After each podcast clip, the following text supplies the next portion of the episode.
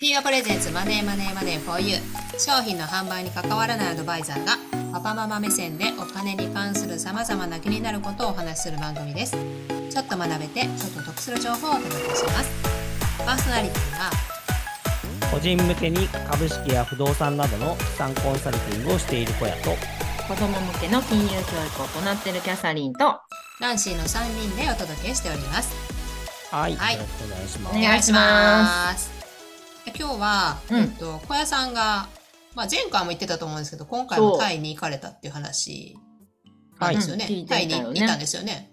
そうそう、まあ前はあの農家のね支援に行ったみたいな話をうん。したとこ思う。このこのこのラジオでもお話しましたよね。うん、はいはい。まあうん。今回はまた別に違うんですね。はい。あの僕の知り合いでコンサルタントをしてる山本さんで、山拓って呼ばれる通称あの山本。拓磨さんがいるんですけど、うんはいはいはい。まあ彼の方から誘っていただいて行ってきたって感じですね。な何に誘われて行ってきたんですか？あの彼がですね、まあコンサルタントなんですけど、うん。そのコンサルの、まあ、多くのその顧客っていうのかな、そのアドバイスしてる人たちが、まあ、ビジネスのアドバイスですけど、う。うんんそのインターネットでうん。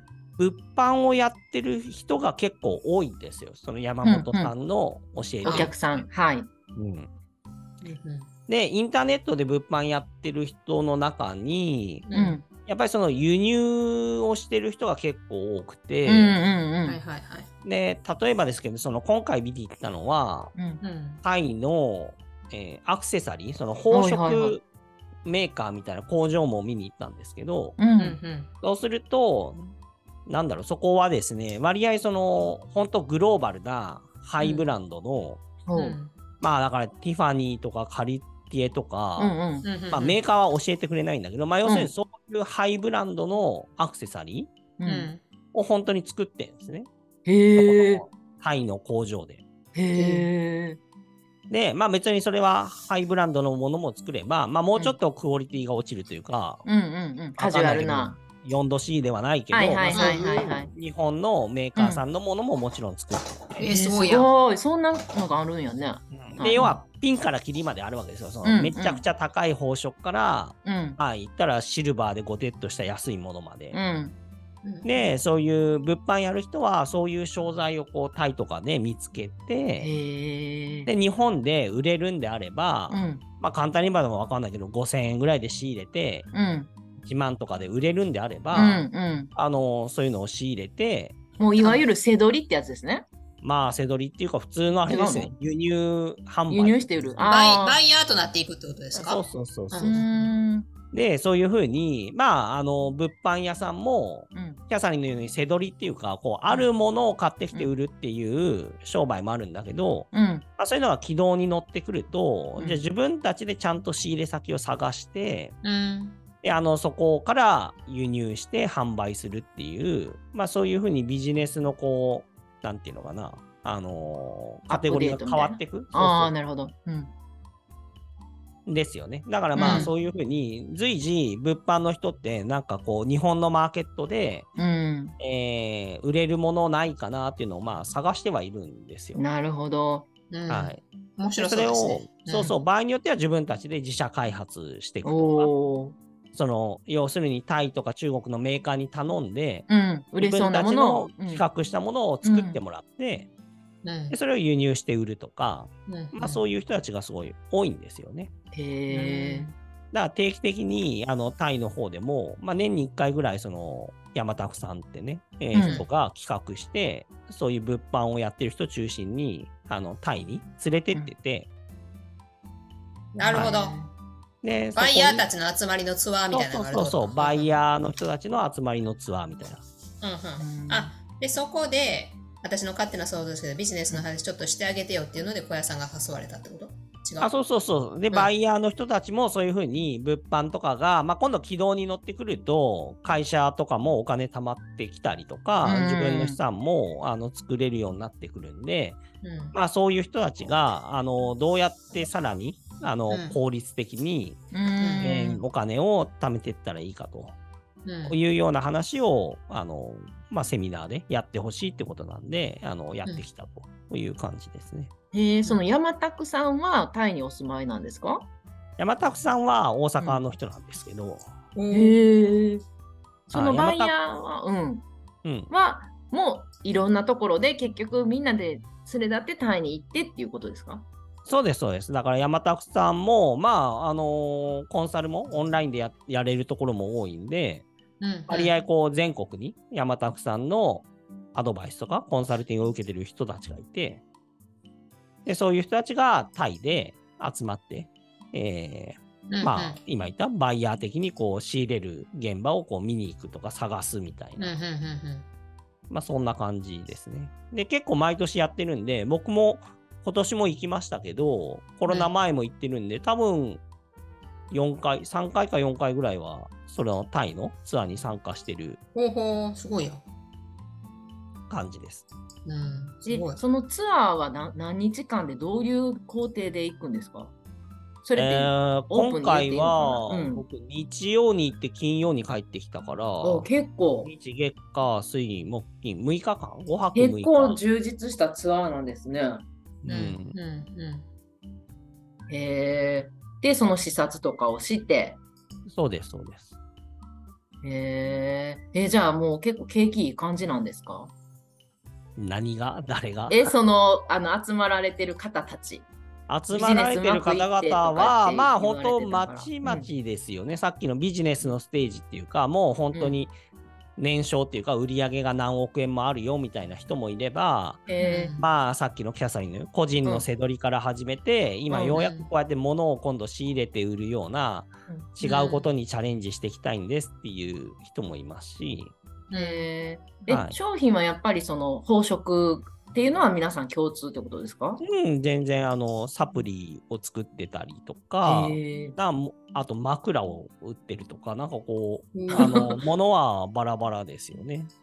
へえ。今なんかその中でもちょっと来てるなみたいなビジネスとかって匂いしましたか？うーん、どうですかね。結局、まあ僕もそういうふうに、もうし、うん4回ぐらいそのツアー行ってますんで、うんあのーつくづく思うのは、うん物販のビジネスっていうのは、うん割合再現性が高いなとは思ってて、はいはいはいはい。へへえ、そうなの？要するに、うん。逆に売れる人は、うん。商材は何でも売れちゃうっていうか、ええ何仕組みがってことですか？仕組みをうまく整えれるってことですか？そうじゃなくて？まあ個人で、うんまあ、簡単に言えばその楽天であるとか、うん。アマゾンであるとか、まあそういうところでこう、まあ実写サイトであるとか、まあそういうところでこう販売するわけですよ。うんうんうん。だけど、やっぱりその商品をうん。どういうターゲットにうん。うんどういうふうに見せるか、うんうんうん。で世の中当たり前ですけど、ものだから、競合他社がひしめく中で、うん。うんじゃあ自分たちはどういうポジションとか、その商品の魅力を歌っていくかみたいな、そのマーケティング的な考え方がしっかりしてないと、うんやっぱ物販って難しくって、まあ、特うんにそのネットの物販はね、お店。構えるわけじゃないんで、うんううんん。で、一度そういうのをきうんっちり勉強して実践して身につけると、うん。うん結構商材は何でも皆さん売れちゃうんですよ。ええ面白そうですね、本当なんか、うん、だから、勉その勉強するにすごい面白いやろな。そうそうそう。うんだから、うちはそのなんで山田さんとつながってるかとかお世話になってるかというと、そういう山田さんの受講生とか卒業生の中で、本当に物が売れるようになって、うん。で流れ的にはですね、まあ、物が売れるようになって儲かってきたんでって話もあるんですけど、うんうん。あの何人かの方は、うんその会社とか、うん物販の事業部ごと売却される方がいらっしゃあるね。あ。はいはいはいはいはい。かっこいい。まあ、わかんないけど、うんまあ、例えばサプリ売ってましたと。うんで、うんうん。年間で何千万も売れるようになったんで、うんじゃあこのサプリのビジネスとか、事業とか、まあ、会社をあの買いませんかとか売りませんかうんって言って、やっぱりこの物販とか EC やってる人世の中多いんで、うん。あじゃあこうなんか成長してきたこのジャンルをうちも取り入れたいなと思ったら、こう会社とか事業部ごと買う人が結構いるんですようね。でそれで M&A で、はいまあ何千万とか何億、うん。まあ、手にされるんで、うん。あのそれでうちで運用のアドバイスをする。なるほど、なるほど。それでなんか私が思い出したのが、たっちゃんっていう、それこそその高配当株で、うんあの、有名なツイあの X の方知らないですか？知らない。あ知らない。で、その人も EC で成功されて、2億円を元手に配当金生活をするっていう、最初ブログから始められた方なんですけど、はいはい。あの今もずっと続けててでご結婚もされたんですけどそのご結婚相手の方にもその言ったら高配当のその株で生活してるんですけど言ってなくて事務所それこそ法人で、もうその企業はあの EC のやつを売っちゃってでそれの手にしたお金で暮らしているっていううん方がいる方を思い出したんだけどそういう資産運用をたっちゃんさんは自分でされてるけど小屋さんみたいに小屋さんにお願いしして勉強してされる方も結構いらっしゃるっていうことなんですよねじゃあ。そうです、そうです。なるほど、なるほど。で、この2また別億円運用したりに、とか。うんうん。そのたっちゃんさんは運用中心やってると思いますけど、うんうんうん、まあ、なんだろう、運用ってめちゃくちゃ手間暇かかるわけじゃそうないなんですよ。そうそうそうそう。あの、暇なんで、うん本人はうんうちにその運用のアドバイスもらいながら運用はやってもらいますけど、うんうん。もう一回ゼロベースでそのうん物販の仕事を始める人が多いんですよ。へえ、あ、じゃあ面白くてやっぱりもう一回やってみようと。うん、もう一回やろうって言って、うんうんさっきも言った、じゃあ今度は違う商品とか商材で。今まで自分のやってきたノウハウを生かしながらまたそれを育ててうん売れるようにしていくっていう、へえ。そんな EC いけるんや。で物販の人たちってやっぱりすごいね、そうのん。物の価格に敏感なわけはいはいはいはいはいはいはい。うんうんうん。だか、ら面白いエピソードで言うと、うんうん。そのタイに、まあ、毎年行ってたわけですけど、うんうん。えー何人かの人は必ずその行き帰り JAL のうん。ビジネスクラスに乗るんですよ。ほいほいほいほいほいほい。で、なんで、で JAL のビジネスクラスに乗るかっていうと、うん僕はあんま知らないんだけど JAL のビジネスクラスだと、うん。えっ、とねま、魔王だか忘れたけど要は鹿児島のプレミアムな芋焼酎が、うん。JAL の、えービジネスクラスに乗ると、なんかうん4本ぐらい、うん。定価で買えるらしいんですよ。ほいほいほいほいほいほいほい。なるほどな。うん、で、そう、JAL のうんビジネスクラスで定価でその芋焼酎4本買って、うん。で行き帰りだとまあ8本ぐらい買えるわけですよ。はいはいはいはいはい。で、それをうん日本国内で、うん。要するにマーケットで売ると、そのうんビジネスクラス代なんて簡単に回収できちゃうっていう、えー、そんな高値で売れるんですか？なんか高値で売れるらしいんですよ。へえー、あ、そうそうすると、エコノミミー乗っていくよりも、まあ、ビジネス乗ってった方がビジネスのお金も出るし、うんうん。まあ、楽ちんに行けるし、めっちゃいいですね。まあいいよねみたいな感じで、うんうんうん物販の人ってこうとかく、うんうん、何このものがいくらでマーケットで売れるのかっていうのにすごい敏感なんですえー、すごい。すごく面白くて、まあ、今回もある人は、うんそのタイの免税店で、うん。えーロレックスの腕時計とか見に行ってるんですよ。うんうんうん。で、買えたらほん本当に買うらしいんですよ。まあ、200はい万かはいはいはいはい300万か400万か知らはないいけどはいはいはいはいはい。でそれも同じ話で、うんうんうんうん。タイの免税店でロレックスの腕時計買って、うん日本持って帰ってきてうん売れば、うん。うん。あの今むちゃくちゃ上がってるらしいですもんねそうそうあのタイに行く渡航費なんかすぐ出ちゃうよねっていう、なんかそういうなるほど。感覚ですほら僕らの感覚だと、一般の人って、ほらロレックスを300万とか400万で買うのは、うん。なんか買わないじゃない？それ自分消のためにしか浮かばないじゃん。うんうんうんうんそうですよね。うんでも物販の人って基本これはマーケットで出口が出口を考えて買うっていうことですね。400万とかうん450万で売れる時計だから、うんうんうん仕入れられるんだったら仕入れとこうみたいな、なんかその仕入れの感覚が強いですよね。はいはいはい。しかもその出口の値段を知ってるっていうのが、あのそれでね、それ以上高い値段がつくっていう自信があるってことですよね。そうそうそう。まあだからそれはマーケ、まあ腕時計なんてね、分かりやすいその市場がある世界だから、そんなブレがないわけですうんよね。うんうん。でさっき言った、まあ、タイのいろんなマーケットに、はい。えー物を仕入れに行くわけですけど、うん。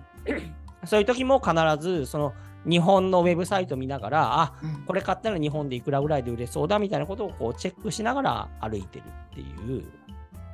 物の値段ってでもすごい難しいって私なんかは思うんですけどその方たちにしたらへえみたいな。へえではないでしょうけど。わかんない。まあ、だから物販の人っていうのはそういうふうに、このものがいくらで売れるのかっていうことをものすごく気にして日常生活送ってんだなっていうのが、なるほど、面白いですね。うん、分かって、なるほどなの。まあ僕もね、ロレックスぐらい買ったらよかったんだけど、なかなかやっぱ怖くて買えないよね、3、4え小屋さんいけそうやけど。いやいや怖いとか出るんですか？売れる自信がやっぱうん。実際でもそのマーケットが1個だけ買ったところで1個どうやって売んねんってことが起きるでしょ？その買うんやったらその何十個って買ってうん。あの売るよその時計屋さんができるとかそういうなんていうのそういう宝飾品を売るっていうなんかマーケットが作れたらあれかもしれへんけどそのただ1個売るってそのメルカリで売るわけちゃうねんから なんか。うん。いやだからそうそう、うん。どうやって売っていいかもちょっとパッと浮かばないしね、うん。うん。うんっていうような、うん。まあそういうのがね面白いことは面白いですよね。面白い、うん、勉強してみたいですね。面白そうですね。バイヤーとかなってみたい。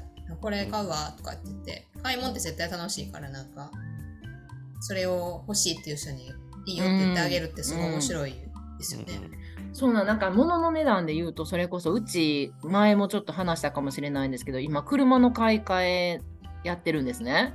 うん、でその今の車をそれこそいくらであの売るかっていうので前はもうあのお世話になってそのいつも買った車のディーラーさんで売ることしかなかったんですけど今回はそれこそそのなんなんとかをみたいな感じでちゃんと比較してうん、どれぐらいの値段で売れるかっていうのをやったんですよ。うん。ででもやっぱりだからその物の値段っていうのがその何社かによってやっぱり違うくて反応が。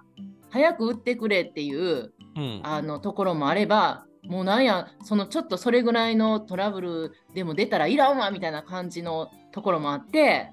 うん。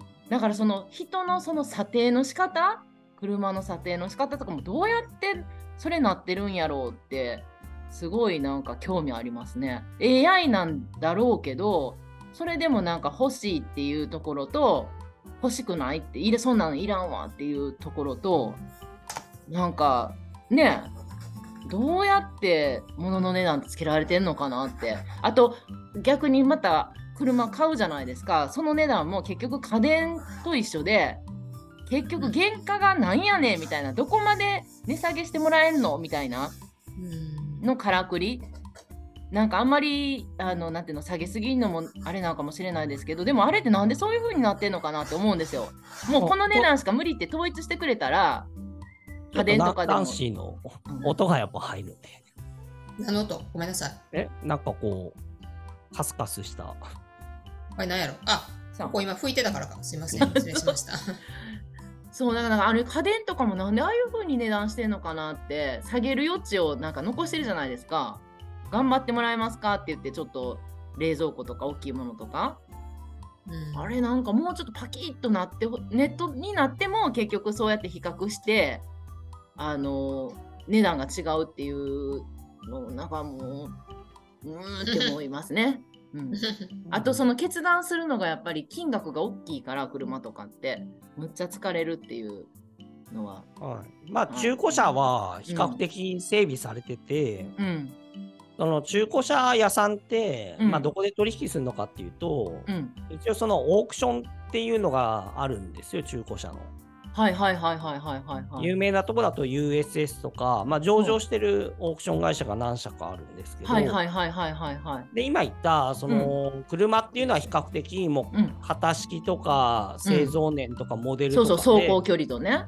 はい、これでいくらぐらいでオークションで売れるっていうのはもう相場ができてるんですよ。うん車のね。はい、で、はいはいはい。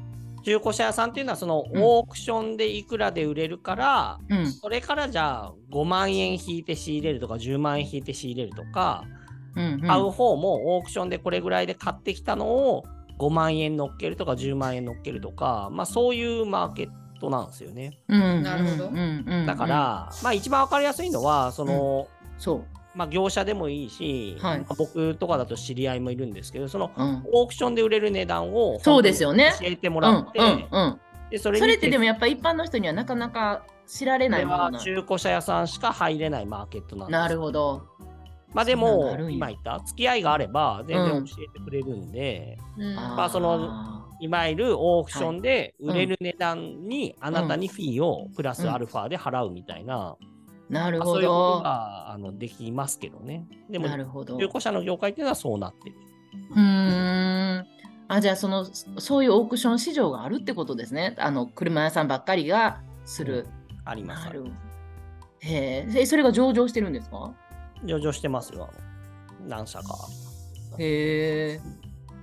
で、その査定に関わるところも、うんうん確か USS だと思うけど、グリーンブックって言って、もうその標準化あされてるんですはい査定はいはいはいはいはいはいはい。あそうなんですね。うんえ、二人とも車乗ってないんでしたっけ、そうだね、うん私は車保有してないんだよね。そうなんかその故障とか とかもなんか、これでも話それるからあれですね、また教えてください。で、そのタイの話戻しましょう、すいません。はい、タイ。うん。はい、で、そ他のに何が？ビジネスの話されたってことですよね。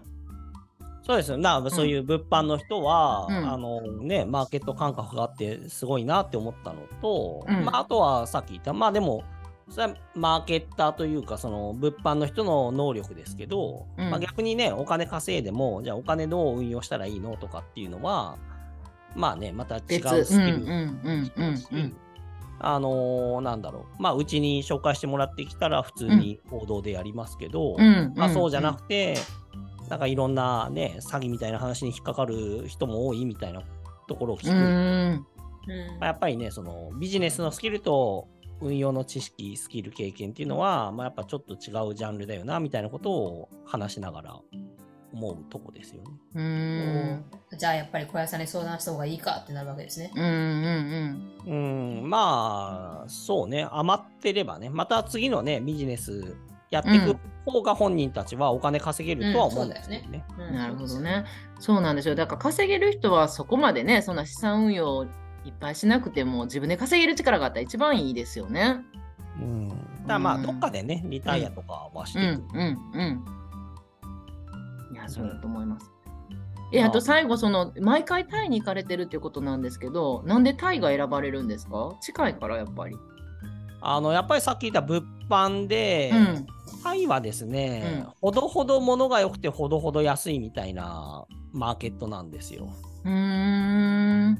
で、あの、実際タイに来られる前に中国に寄ってから来た人たちもいて、あ中国の方がうん物は安いんだけど、あ。うん。いいものから悪いものまでいっぱいあるんで、そのなるほど今度は、その何、商品の目利きっていうか、そのはあ、はあはあ、その力がいるんやね。なんかちゃんとしたいいものかどうかとか、うんうん。あのーそういうのが結構中国は必要なんですよね。へえ。だタイの方が、あの、荒稼ぎはしづらいけど、物の目利きは、あの中国ほどまいらない。そうなるほどそうあもうちょっと楽だっていうことです。なるほど。あーなるほどな。それでタイが選ばれるんですね。リスクとリターンの幅がちょっとだから、中国に比べて狭いということですよね。うんうんうんなるほど、なうん。るほど。うん面白いね。面白い。うんうんなんかね、一回行ってみたいですね。うん。ねほんとほんと。はい。まあ、また、その、なんだろう、の農村の話もありますんで、うんうんうん。はい行ければ行ってください。一緒に行きますから。はい。はい。はい。お願いします。はい。ははい。はい。えー、フィーバープレゼンツマネーマネーマネー for you この番組ではリスナーの皆様からのご質問コメントなどお待ちしております概要欄にリンクを貼っておりますので質問箱の方からどしどしお寄せくださいいただいたご質問コメントについては番組の中でご紹介していきたいと思っておりますということでパーソナリティは資産コンサルタントの小屋と、サリンと。ナンシーの3人でお届けしましたではまた来週バイバイ。